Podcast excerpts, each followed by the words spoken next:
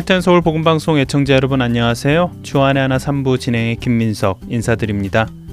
7, 8월의 강렬한 햇빛과 아침이건 저녁이건 뜨거운 온도 때문에 밖에 나가는 것 자체가 두려웠던 이 여름도 아리조나 학교들이 개학하면서 어느덧 한풀 꺾이는 듯한 느낌이 드는데요. 청취자 여러분들께서 사시는 지역도 아침 저녁으로 조금씩 선선한 기운을 느끼시는지 궁금합니다. 여러분 저희 복음 방송을 청취하실 수 있는 방법이 여러 가지 있는 것 다들 알고 계시지요? 저희가 보내드리는 MP3 CD와 일반 CD 3장으로 방송을 들으실 수 있는 것은 물론 지난해 8월부터지요. 인터넷이 접속 가능한 휴대폰이나 태블릿을 가지고 계시면 전 세계 어디에서든지 하트앤서울 복음방송 앱을 통해 청취하실 수 있는 것과 또 애플 기종을 쓰시는 분들은 팟캐스트를 통해서도 하트앤서울 복음 방송을 청취하실 수 있는 것 말이죠. 얼마 전 제가 안드로이드 앱 스토어에서 하트앤서울 복음 방송을 찾아 들어가 보았습니다. 그랬더니 거기에서 앱을 다운받아 쓰시는 분들의 수가 상용화된 지 1년밖에 안 되었음에도 불구하고 벌써 1000분 이상의 사용자들이 본 복음방송 앱을 다운받으시고 청취하고 계심을 알 수 있었습니다. 안드로이드 앱에서만 청취하시는 분이 1000명이 넘었다면 애플 앱과 팟캐스트를 모두 합치면 본 방송을 앱을 통해 들으시는 분들이 상당히 많으실 거라 예상이 되네요. 이렇게 많은 분들이 휴대기기에 앱을 받아 사용하시는 이유는 아마도 인터넷 접속이 항시 가능한 휴대폰에 앱을 받으시면 언제 어디서나 들으실 수 있는 편리함 때문이 아닌가 생각이 드는데요. 복음방송 앱을 만드는데 많은 봉사자들의 수고와 정성이 담겨 있기에 이 앱을 통해 더 많은 분들이 예수 그리스도의 복음을 전해 들을 수 있기를 소원합니다. 아직 할텐서울 복음방송 앱을 사용하지 않았었는데 이제 관심이 생기신 분들은 애플 기기의 앱스토어나 안드로이드 기기의 플레이스토어에 들어가셔서 사용해 보시기를 권해드립니다. 찬양 한 곡 들으시고 말씀 나누겠습니다. 오늘은 영국 웨일즈에서 신실하게 살아간 신앙인 한 분을 소개해 드리겠습니다.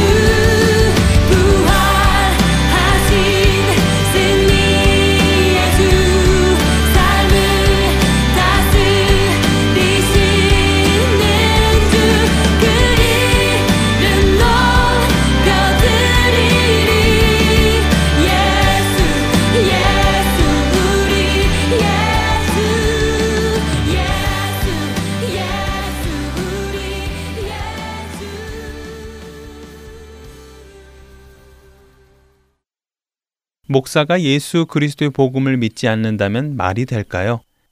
그게 무슨 소리야? 라고 하실 분들이 많이 계실 텐데요. 오늘 여러분께 소개해 드릴 이분은 목사의 아들로 태어나 신학을 공부하고 목사를 받고 성도들에게 말씀을 전하면서도 정작 본인은 예수 그리스도의 복음을 믿지 않고 있었다고 하는데요. 바로 18세기 영국 웨일즈에 살던 다니엘 로우랜드 목사입니다. 다니엘 로우랜드는 1713년 웨일즈 판티비디에서 목회자의 둘째 아들로 태어났습니다. 그는 목사의 아들로 자라났지만 사실 신앙과는 거리가 먼 세상 것들에 관심이 많은 사람이었지요. 하지만 18살 때인 1731년에 아버지가 세상을 떠나면서 아버지를 대신하여 교회를 섬겨야겠다는 생각에 교회 사역에 참여하게 되었고 그때로부터 2년 뒤인 1733년에는 목사 한 수까지 받아 그의 형 전이 섬기는 교회에 들어가 부목사로 교인들을 섬기기 시작합니다.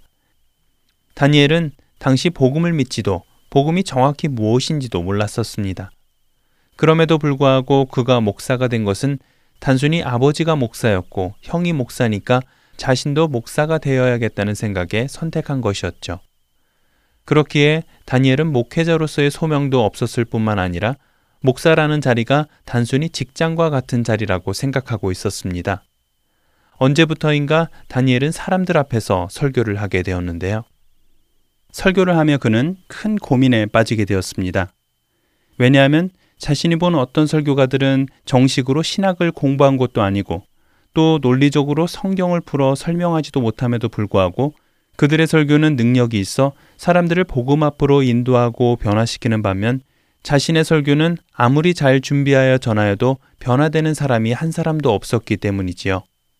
이에 다니엘은 그들에게 자신에게는 없는 특별한 뭔가가 있음을 알고 고민하기 시작합니다. 그렇게 고민하던 그는 결국 자신 안에 예수님을 향한 믿음이 없음을 깨닫게 되지요. 이제 다니엘은 어떻게 하면 믿음을 가질 수 있을까 하는 고민에 빠지게 됩니다. 그러던 어느 날, 당시 웨일즈의 영성 있는 사람으로 잘 알려진 그리피스 존슨 목사의 설교를 듣게 됩니다. 그날 존스 목사는 많은 사람들 사이에서 설교를 하고 있었습니다. 그런데 그때 존스 목사의 눈에 근심이 가득 찬 얼굴을 한 다니엘이 눈에 들어오지요. 존스 목사는 다니엘을 보는 순간 그를 위해 그 자리에 모인 모두가 기도를 해야 한다는 생각이 강하게 들었습니다. 그리고 그 자리에 모인 모든 사람들에게 그를 위해 기도해 주자는 제안을 하며 존스 목사는 그를 수많은 영혼들을 어둠에서 빛으로 인도하는 주님의 도구가 되게 해달라고 기도하였지요. 이 기도 시간은 다니엘의 신앙과 믿음에 엄청난 영향을 끼치게 되는데요. 그렇게 해서 예수님을 인격적으로 알게 된 그는 그때부터 자신을 위한 삶이 아닌 주님을 위한 삶으로 급격히 변화되기 시작합니다.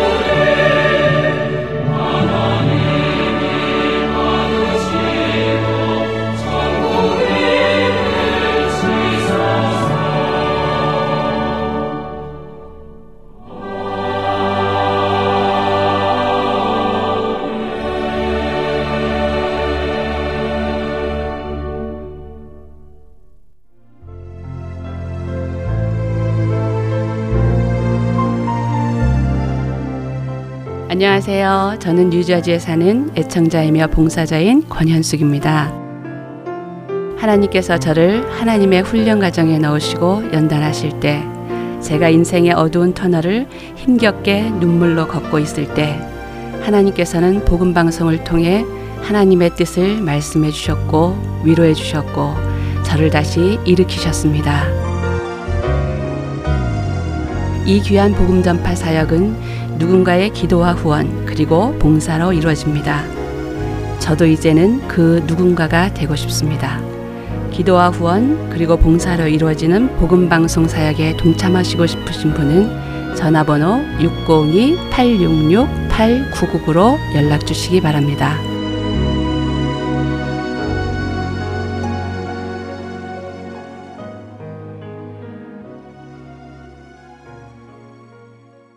이어서 김경환 목사께서 진행하시는 요한복음 강의 함께 하시겠습니다.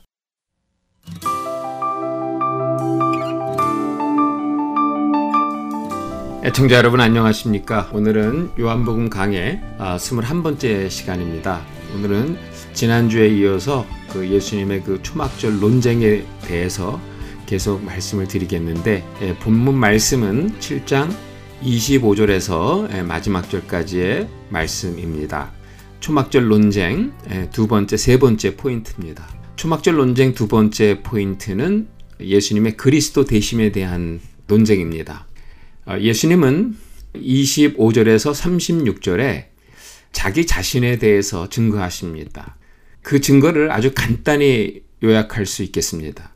나는 하나님으로부터 왔다. 그리고 많은 표적과 기사를 행하고 다시 하나님에게로 간다입니다. 아주 간단하죠? 예, 여기서 왔다는 것은 예, 성육화를 뜻합니다. 그리고 간다는 것은 어, 십자가의 죽음을 의미합니다. 이 두 가지가 예수님이 그리스도라는 근거가 되는 이유입니다. 자, 예수님께서 오셨는데 누구로부터 오셨는가? 예, 아버지께로부터 오셨다는 것입니다. 그 예수님의 성육화에 대한 강조점은 그냥 말씀이 육신이 되었다가 아닙니다. 그 말씀이 아버지와 함께 계시다 왔기에 아버지께로부터 오셨다는 겁니다. 그런데 유대인들은 이 성육화의 의미를 전혀 이해하지 못하고 있죠. 이해하지 못했기 때문에 믿지 못하고 있습니다. 때문에 저들은 예수님의 그리스도 대심 역시 믿을 수가 없었던 것이죠. 그렇다면 왜 예수님의 성육화를 믿지 못했는가? 그 이유가 25절, 27절에 기록되어 있습니다.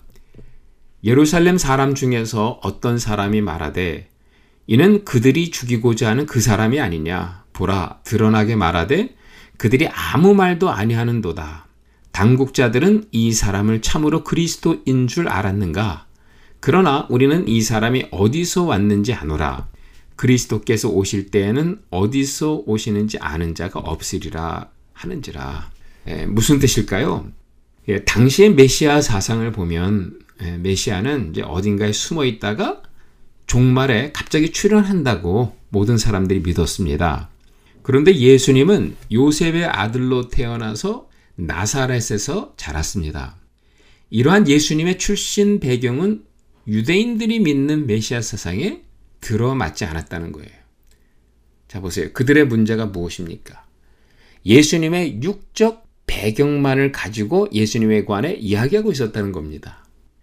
예수님의 육적 배경만 보았기 때문에 예수님의 성육화 비밀을 깨닫지 못했던 것입니다. 자, 이들의 의문에 대해서 예수님은 이제 드디어 강한 어조로 자신의 성육화의 비밀을 드러내십니다. 성육화의 비밀은 말씀이 육신이 되었다 이상임을 드러내시죠. 성육화 대신 그 말씀은 아버지로부터 왔다. 라고 하는 중요한 사실을 증거합니다. 28절에서 29절입니다. 예수께서 성전에서 가르치시며 외쳐 이르시되 너희가 나를 알고 내가 어디서 온 것도 알거니와 내가 스스로 온 것이 아니니라. 나를 보내신 이는 참되시니 너희는 그를 알지 못하나 나는 아노니 이는 내가 그에게서 났고 그가 나를 보내셨음이라 하시니. 여기서요, 그 가르치며 외쳤다라는 표현이 나오는데 이 표현은 엄중한 선포를 할 때 사용되는 단어입니다. 그러니까 예수님께서 이 말씀을 하실 때에는 그 분위기가 상당히 고조되어 있었다고 하는 것을 보여주고 있는 거죠. 예수님은 아버지께서 자신을 보내셨으며 자신을 보내신 하나님은 참되시다라고 선포합니다. 왜 이 말씀이 엄중한 말씀일까요? 왜냐하면 이제 예수님을 믿고 안 믿고는 예수님 자신과 유대인들과의 관계가 더 이상 아닙니다. 이제 이 문제는 유대인들의 하나님과 유대인 자신들과의 관계라고 말씀하고 있는 겁니다. 그들이 참되신 하나님을 안다고 하면서 예수님을 모른다고 하면 사실은 예수님을 보내신 하나님을 모른다고 하는 것과 다를 바 없기 때문이죠. 그런데 저들은 지금 하나님은 참되시다고 하면서 예수님을 참되지 않다고 말하고 있어요.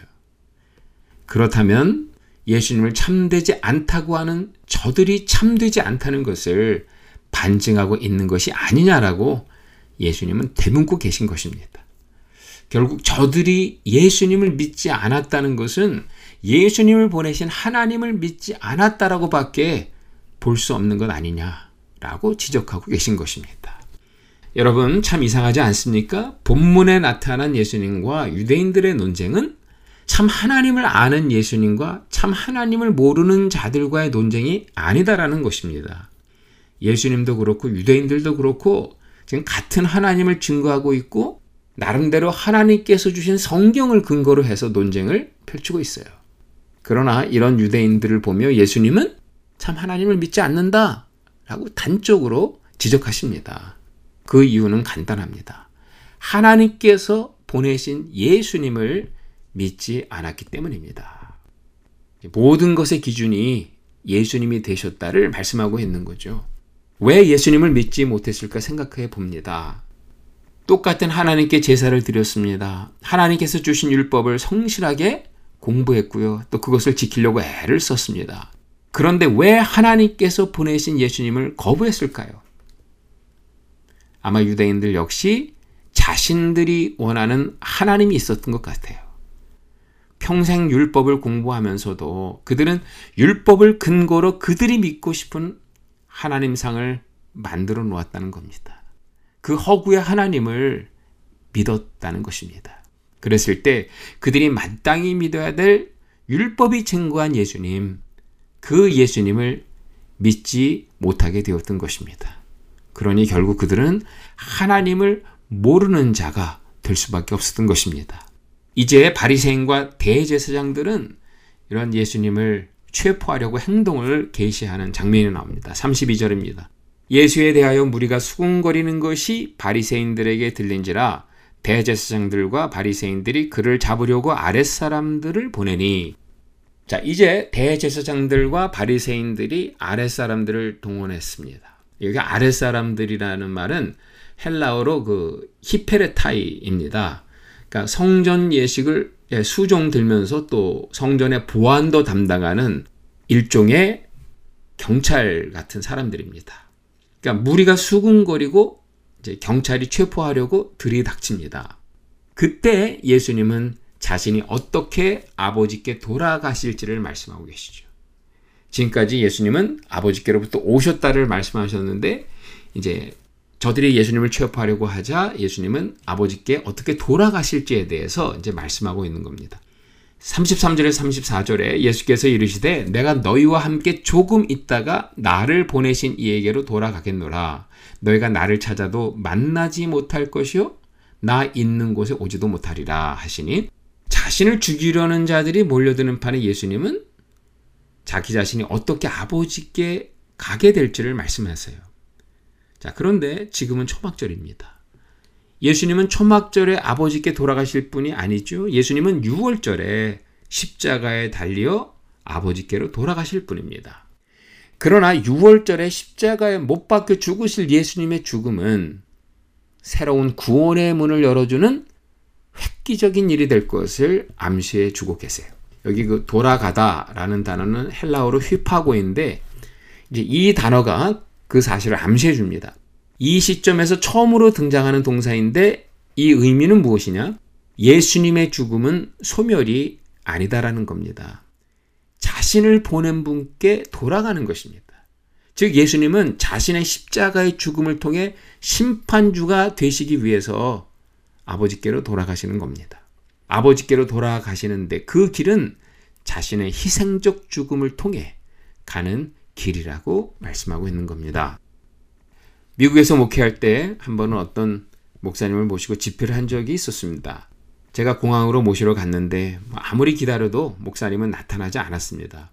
뭐그 목사님을 잘 아시는 분들은 다 아는 사실이지만 그 목사님 참 연결하기가 쉽지 않은 분입니다. 아무리 전화를 해도 받지 않으십니다. 항공사 직원에게 제가 예, 물어보았더니 그 목사님은 아예 탑승객 명단에도 들어있지 않다라는 겁니다. 그때 저는 혼자 생각하기를 아마 목사님이 어떤 급한 일로 인해 비행기를 놓치셨을 것이다라고 생각을 했습니다. 이제 준비한 집회는 취소할 수밖에 없는 상황이 된 거죠. 그래서 제가 대신 인도해야 되겠다라고 결정하고는 이제 본문을 뽑기 시작했는데 그때 동행한 부목사님이 갑자기 혹시 다른 공항에 오신 거 아니냐고 묻는 겁니다. 저는 절대로 그렇지 않을 것이라고 생각했습니다. 왜냐하면 분명히 전화로 오렌지 카운티라고 말씀드렸다고 제가 생각했기 때문입니다. 자, 그러면서도 미쳐봤자 본전이니까 하는 심정으로 이제 교회로 돌아가서 항공사에 전화를 해보니까 목사님 부부는 이미 두 시간 전에 제가 마중 나간 공항이 아닌 LA 공항에 도착하셨다는 것이었습니다. 그제야 불이 나게 운전해서 이제 LA 공항으로 갔더니 다행히 목사님과 사모님이 아직도 거기서 우리를 기다리고 계셨습니다. 목사님 부부를 뵙는 순간 얼마나 죄송했던지 정말 몸둘 바를 몰랐던 기억이 아직도 생생합니다. 저는 그때 신앙생활에 있어서 중요한 한 가지 사실을 깨달았습니다. 그것은 착각이 무섭다는 것입니다. 잘못 알았다고 생각하면 그 순간 다시 방향을 틀 수 있습니다. 그러나 착각에서 헤어나지 못하면 계속 잘못된 방향으로 나아가면서도 이게 옳다고 주장하는 어리석음을 저지르게 되죠. 유대인들의 문제는 메시아에 대한 착각이었습니다. 그들은 갈릴리에서 선지자가 나오지 않는다라고 생각했기에 메시아를 만나기 위해 갈릴리로 가지 않았습니다. 그들은 나사렛에서는 선한 것이 나올 수 없다고 생각했기에 나사렛을 주목하지도 않았습니다. 다윗의 후손이면 반드시 베들렘에서 태어나야 된다고 생각하여 베들레헴은 주목했는데 정작 예수님이 그곳에서 태어난 사실조차 모르고 있었다는 거예요. 여러분, 착각이 무서운 것입니다. 자, 이제 37절에서 39절에 유대인들과 그 마지막 논쟁, 이제 성령에 관해서 말씀하고 계십니다. 세례 요한은 1장에서 예수님이 메시아로서 성령을 줄 분임을 이미 소개했습니다. 그때 예수님은 아버지께로부터 왔다가 아버지께로 갈 때 성령을 줄 것이라고 말씀한 바 있어요. 이제 초막절이 되어서 세례 요한이 예언한 대로 예수님은 과연 성령을 부어줄 분임을 선포하고 있습니다. 37절에서 39절입니다. 명절 끝날 곧 큰 날에 예수께서 서서 외쳐 이르시되 누구든지 목마르거든 내게로 와서 마시라. 나를 믿는 자는 성경의 이름과 같이 그 배에서 생수의 강이 흘러나오리라 하시니 이는 그를 믿는 자들이 받을 성령을 가리켜 말씀하신 것이라. 예수께서 아직 영광을 받지 않으셨으므로 성령이 아직 그들에게 계시지 아니하시더라. 초막절 마지막 날인 8일째는 이제 성전에 모여 예배를 보는 안식이래요. 7일 동안 계속된 물을 붓는 의식을 이날에는 하지 않죠. 예수님은 하필 이날을 택하여서 서서 외치셨다고 본문은 기록하고 있습니다. 자, 이것은 앉아서 가르치는 것과 대조를 이룹니다. 뭔가 중대성을 가지고 말씀하셨다는 것입니다.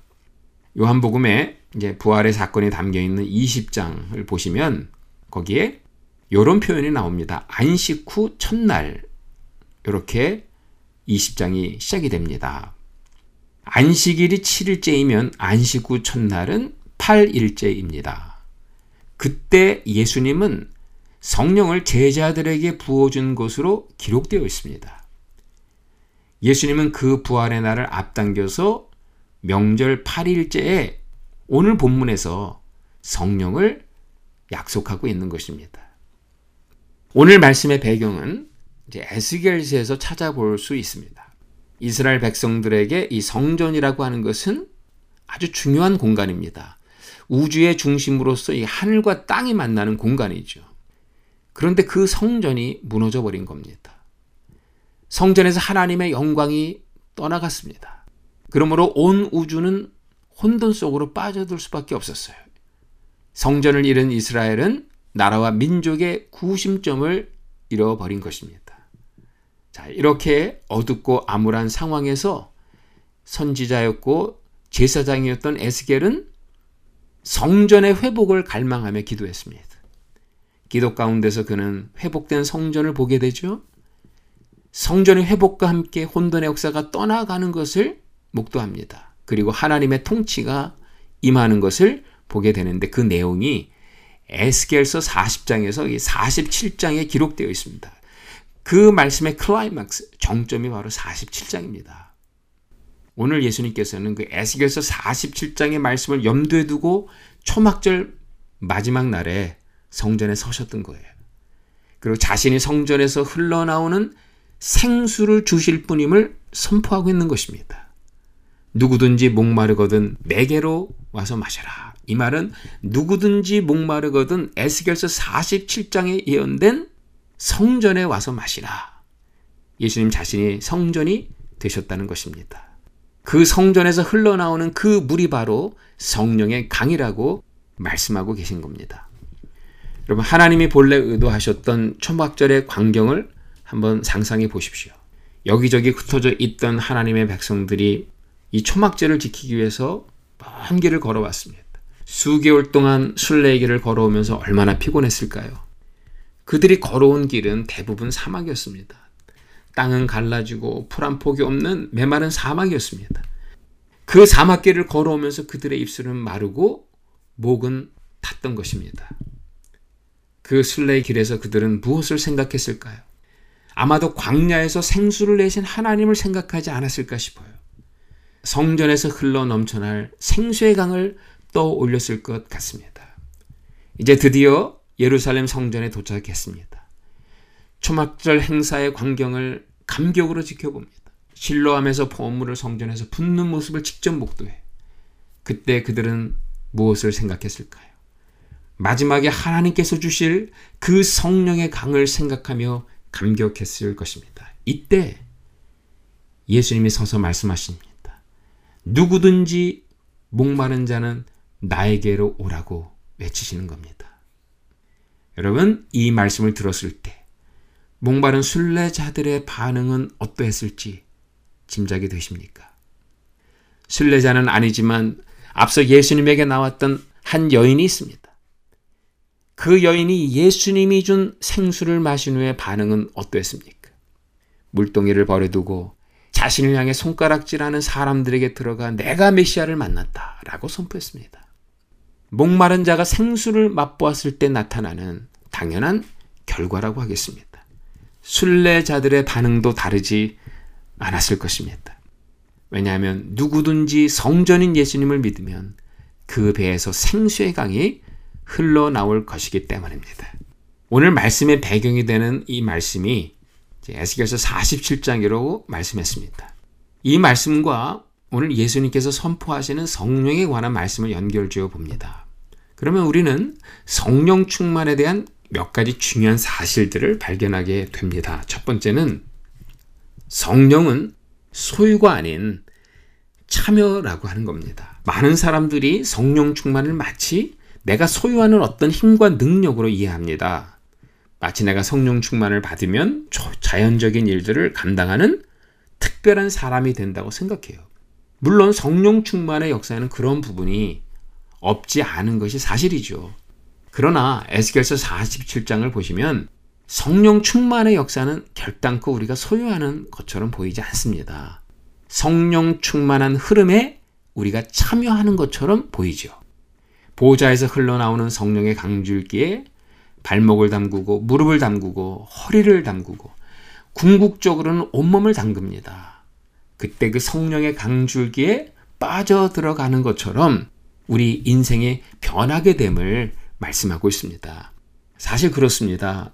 성령님의 거대한 강줄기를 우리가 어떻게 소유할 수 있단 말인가요? 오히려 성령의 강에 내가 잠김으로 우리는 자연스럽게 성령의 인도 속에 들어갈 수 있게 되는 것이라고 예, 보여집니다. 자, 예를 들어 보겠습니다. 물고기가 바다로 충만할 수 없습니다.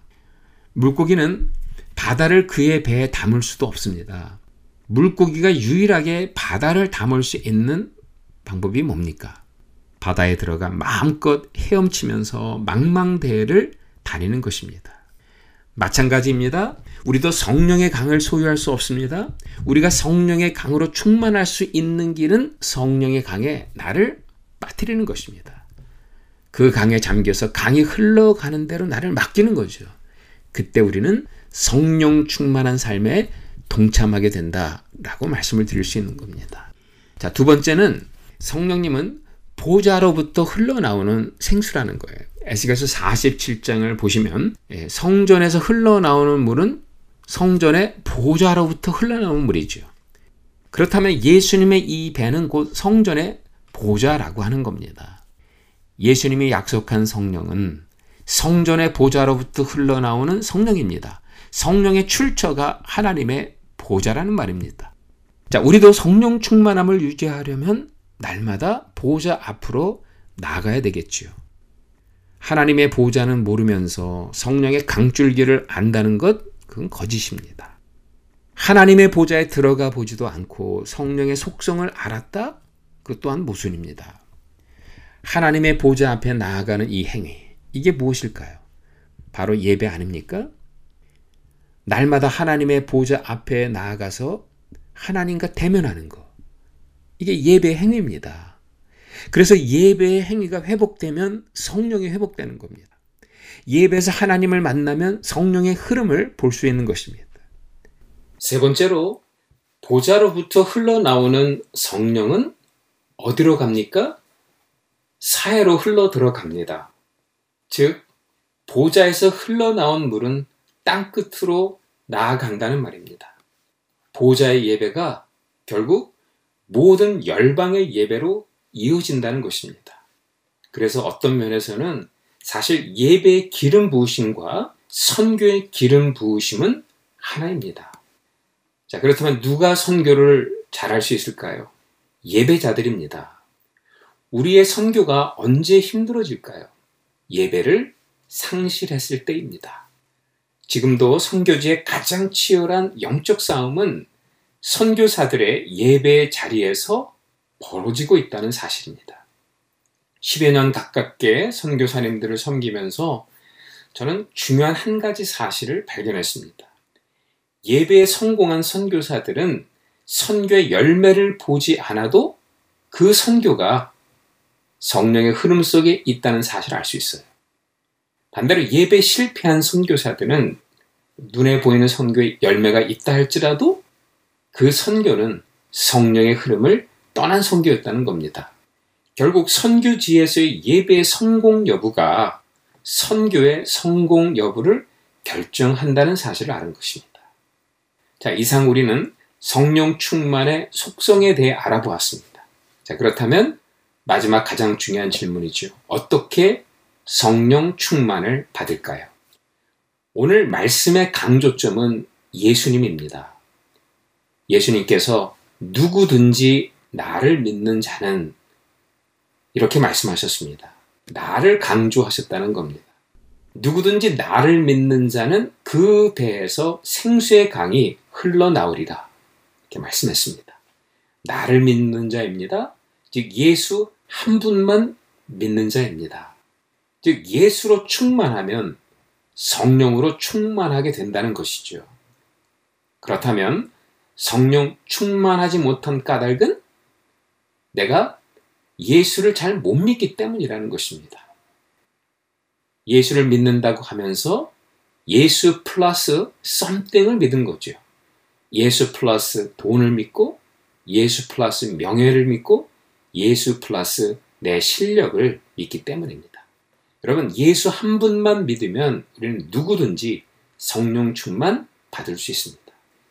제가 아는 어떤 청년이 있어요. 모든 자매들의 선망의 대상이 되는 청년입니다. 외모도 뛰어나고 재주도 많고 게다가 스펙도 대단합니다. 이 형제는 자연히 여러 자매들과 데이트를 했습니다. 어떤 경우에는 한 달에 막 10명 이상의 자매들과 데이트를 하는 경우도 있었습니다. 이 자매들에게 인기가 좋은 이 형제를 부러워하는 후배들이 참 많았는데 그 중에 한 명이 저에게 찾아와서 이렇게 이야기를 합니다. 목사님, 저 형을 보면 정말 여자로 충만한 사람이에요. 나도 저렇게 여자로 충만하면 좋겠어요. 그럽니다. 제가 이렇게 대답했습니다. 그 친구는 여자로 충만한 게 아니지. 여러 여자와 데이트를 해야 만족할 수 있는 그 친구는 여자로 충만한 게 아니고 오히려 여자로 결핍된 것이지. 그래서 그 결핍을 채우기 위해 저는 이런저런 여자와 데이트를 하는 것 아닌가 라고 대답을 했습니다. 그리고 나서 제가 이렇게 덧붙였습니다. 여자로 충만하다는 것은 한 여자만 바라보고 한 여자만 사랑하는 것이 진정으로 여자로 충만한 것이지. 네, 우리의 성령 충만도 마찬가지입니다. 성령 충만은 곧 예수 한 분으로 충만한 것입니다. 예수 한 분만 바라보고 예수 한 분만 사랑하게 되면 성령 충만하게 됩니다. 우리가 성령 충만을 갈구하며 살아가면서도 성령 충만을 경험하지 못하는 이유는 무엇일까요? 우리가 예수 말고 또 다른 것에 목말라 해서 그런 것이 아닌가 생각합니다. 여러분, 예수 한 분에게만 목말라야 합니다. 그러면 우리는 지금이라도 당장 성령 충만을 받을 수 있습니다. 예수 한 분에게만 목말라서 예수 충만, 성령 충만을 받는 우리 모두가 되면 좋겠습니다. 오늘은 여기까지 하겠습니다. 그럼 애청자 여러분 안녕히 계십시오. 다음 주에 뵙겠습니다.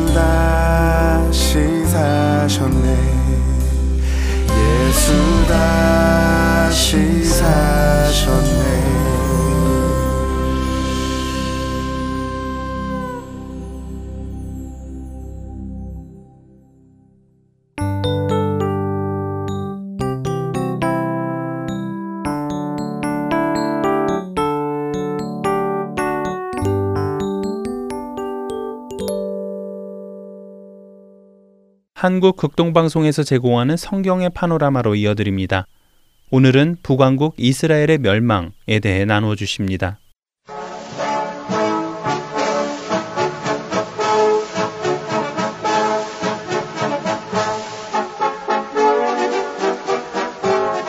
성경의 파노라마.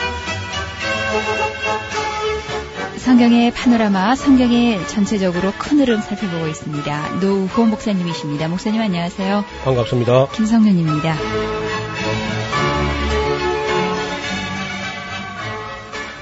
네. 호세아의 애절한 그런 메시지도 폐역하고 강팍하고 굳어 있는 그런 이스라엘 백성들의 마음을 돌이키지 못했습니다. 결국은 북왕국 마지막을 맞이하게 되는데 그것은 이제 북왕국 왕으로서 마지막 왕이 호세아 왕이죠. 네. 호세아 왕 9년 되는 해인데 아수르가 쳐들어와서 결국은 호세아 9년이고 BC로 하면 721년 그때에 그들은 온 세상 아수르 왕이 다스리는 여러 나라에 흩어버리는 그런 수모를 겪게 되었습니다. 네. 하나님을 섬기는 것이 옳지 않다. 하나님 섬기는 게 싫다고 했던 사람들은 이러고 이제 목석으로 만든 우상을 갖다 섬기게 되고 그 섬기는 그 나라, 즉 아수르가 섬기는 신, 그 신을 이제 가서 섬기게 된 거죠. 포로 잡혀가가지고 그렇게 네. 좋으면 가서 그 나라 사로잡혀가서 그 섬겨라. 그래 하나님께서 그 아수르 손에 팔아버렸는데 돌이켜 보면은 그들이 죄가 저 나라가 망하고 나서 예언자들의 손으로 혹은 역사가의 손으로 무슨 죄를 얼마나 지어서 그들이 결국 나라가 망했는가 하는 것을 기록을 하고 있습니다. 첫째, 목을 굳게 하여서 하나님을 믿지 않았고 그 열조의 행위를 본받아서 목이 곧고 폐역하는 백성 그런 말이 여러 번 나오지 않습니까? 네. 여호와의 율례와 규례와 법도 그 언약을 잊어버리고 아니면 등한히 하고 이제 무관심하고 하나님과 율법을 맺은 언약의 백성인 걸 알면서도 그 율법을 챙겨보지 않았던 겁니다.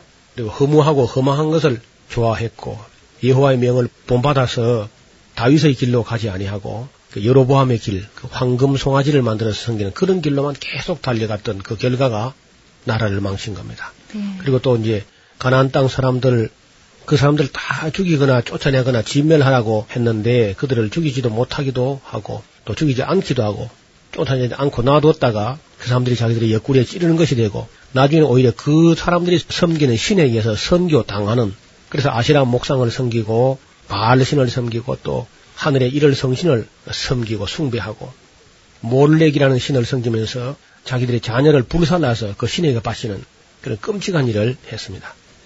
복술과 사술을 행하고 스스로 팔려서 여호와 보시기에 악한 짓만 계속 하다가 결국은 하나님의 노를 격발케 하여서 나라가 멸망되는 그런 어려움을 겪었습니다.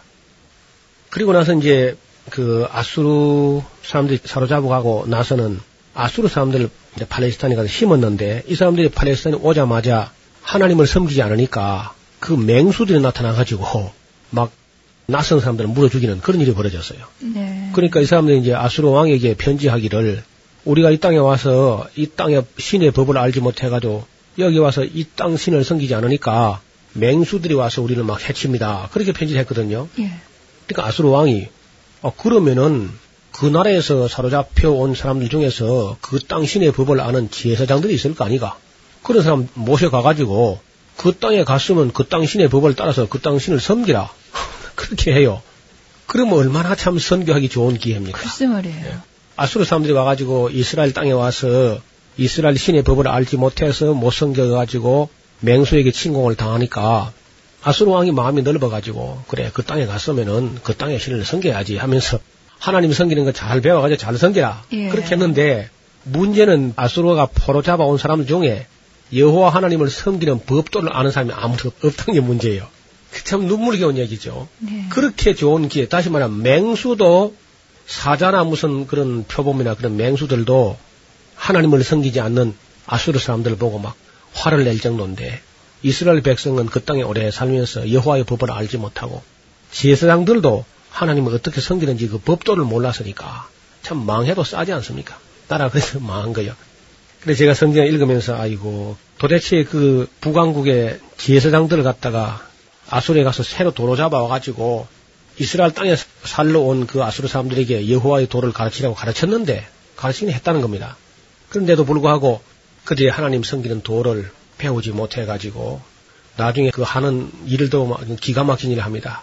각 민족들이 말이죠. 각기 자기 나라에서 섬기던 습관을 따라서 신상을 만들어 가지고 바벨론 사람들은 숫꽃 분옷을 만들었고 굿 사람들은 네르갈을 만들었고 하맛 사람들은 아시마를 만들었고 아와 사람들은 닙하스와 다르닥을 만들었고 스발와임 사람들은 그 자녀를 불살라서 그 신 아드람멜렉과 아남멜렉에 드리고 저희가 또 여호와를 경외한다고 하면서 또 자기 중에서 사람들을 세워가지고 산당의 제사장을 택해가지고 그 자기들이 가져온 신도 섬기고 이래가지고 나중에 이제 사마리아 사람들이 피도 섞이고 종교도 섞이고 사상도 섞여가지고 혼잡된 그런 가정스러운 사람들이 됐다는 겁니다.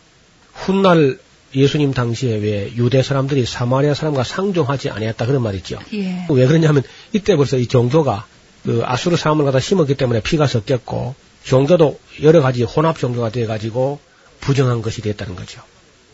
정말 동물들도 하나님 섬기는 것이 옳은지 안 섬기는 게 옳은지 그걸 알 정도인데 인간들이 그걸 모르는 겁니다. 그러니 나라가 어떻게 망하지 않겠어요.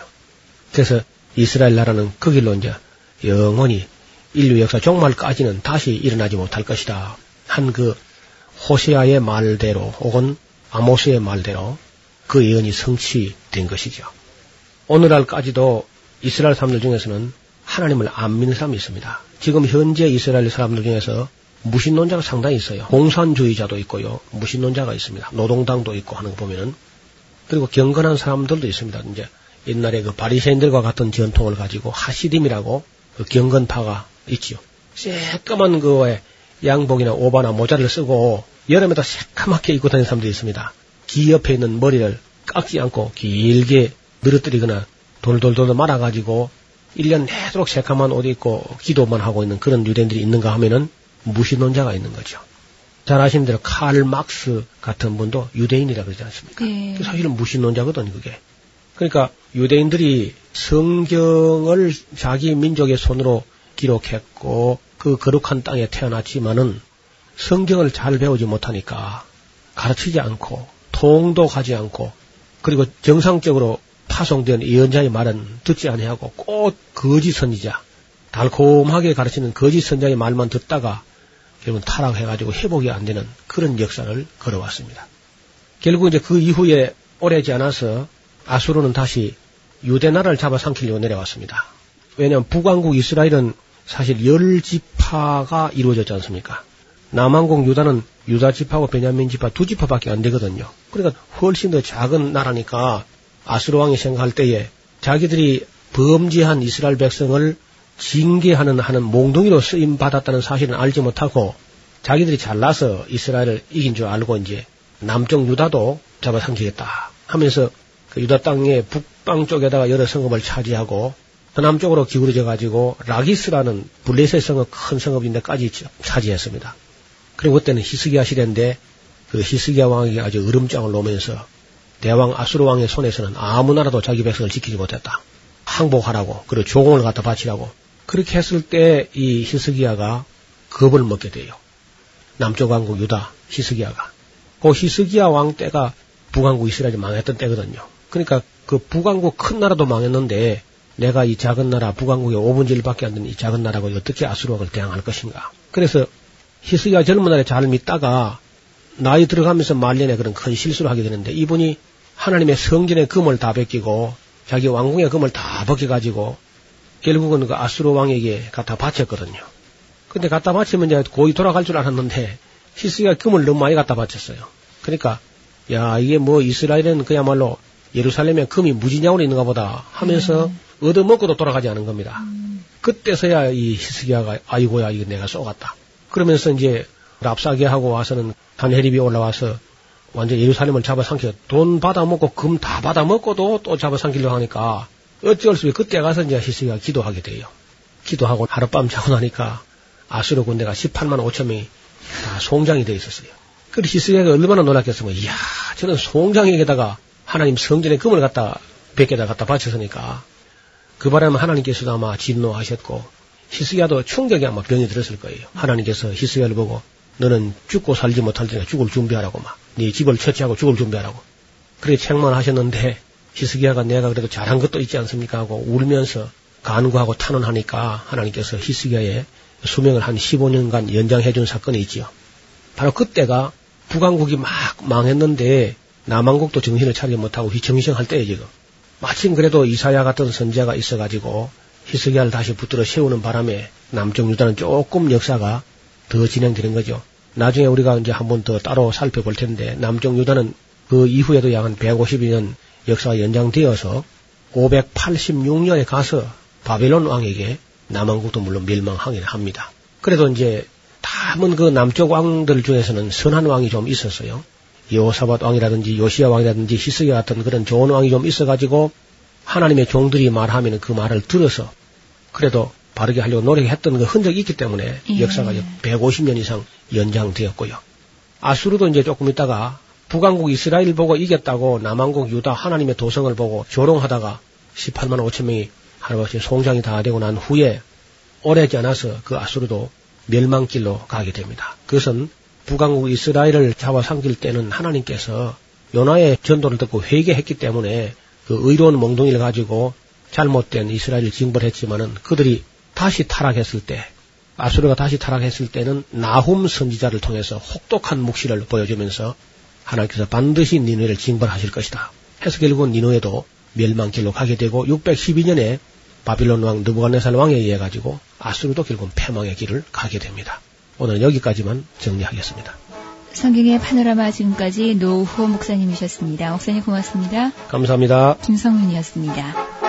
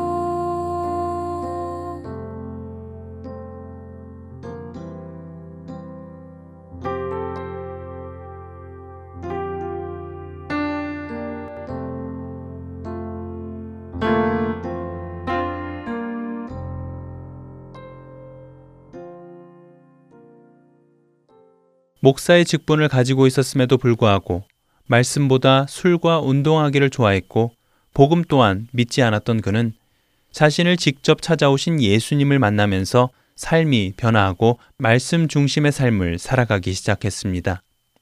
뿐만 아니라 그때부터 그의 입에서 전해지는 말씀들은 하나같이 하나님께 자신의 죄를 자백하고 회개해야 한다는 말씀과 인간의 죄와 사망, 하나님의 심판, 천국과 지옥에 대한 말씀이었고 예수 그리스도의 복음으로 변화되어 세상과 구분되어 살아가야 한다는 말이었습니다. 다니엘은 시간이 갈수록 그리스도의 진리에 충만한 빛의 사람으로 변하여 온전한 복음 전도자로 서게 되지요. 그의 이러한 변화는 1738년 랑게이토의 부흥을 가져옵니다. 또한 그때부터 웨일즈 전 지역을 돌아다니며 사람들이 모일 수 있는 교회는 물론이고 집이나 헛간, 노천에서도 복음을 전합니다. 그는 믿음 없는 자신을 찾아와 변화시켜 주신 예수님을 모든 사람들이 만나기를 원했습니다. 그를 통한 설교 말씀을 듣기 위해 수십여 마일 떨어진 곳에서부터 수천 명이 모여들었고 그 가운데 많은 사람들이 예수님의 복음 앞에서 변화되는 일들을 경험하게 됩니다. 그렇게 영원 구원을 위한 뜨거운 열정으로 말씀을 전했던 다니엘은 1790년 10월 77살에 하나님의 부르심을 받게 됩니다. 참된 그리스도인이 되기 위해서는 그리스도를 인격적으로 만나야 합니다. 교회의 활동이나 직책이 그를 그리스도인으로 만들어주는 것은 아닙니다. 심지어 그것이 목사라는 직책이라도 말입니다. 다니엘 로우랜드는 그 사실을 우리에게 보여줍니다. 여러분은 예수님을 인격적으로 만나셨고 그분을 그리스도로 영접하셨습니까? 그 은혜가 여러분 안에 있기를 소원합니다. 구성과 진행의 김민석이었습니다. 여러분 안녕히 계세요.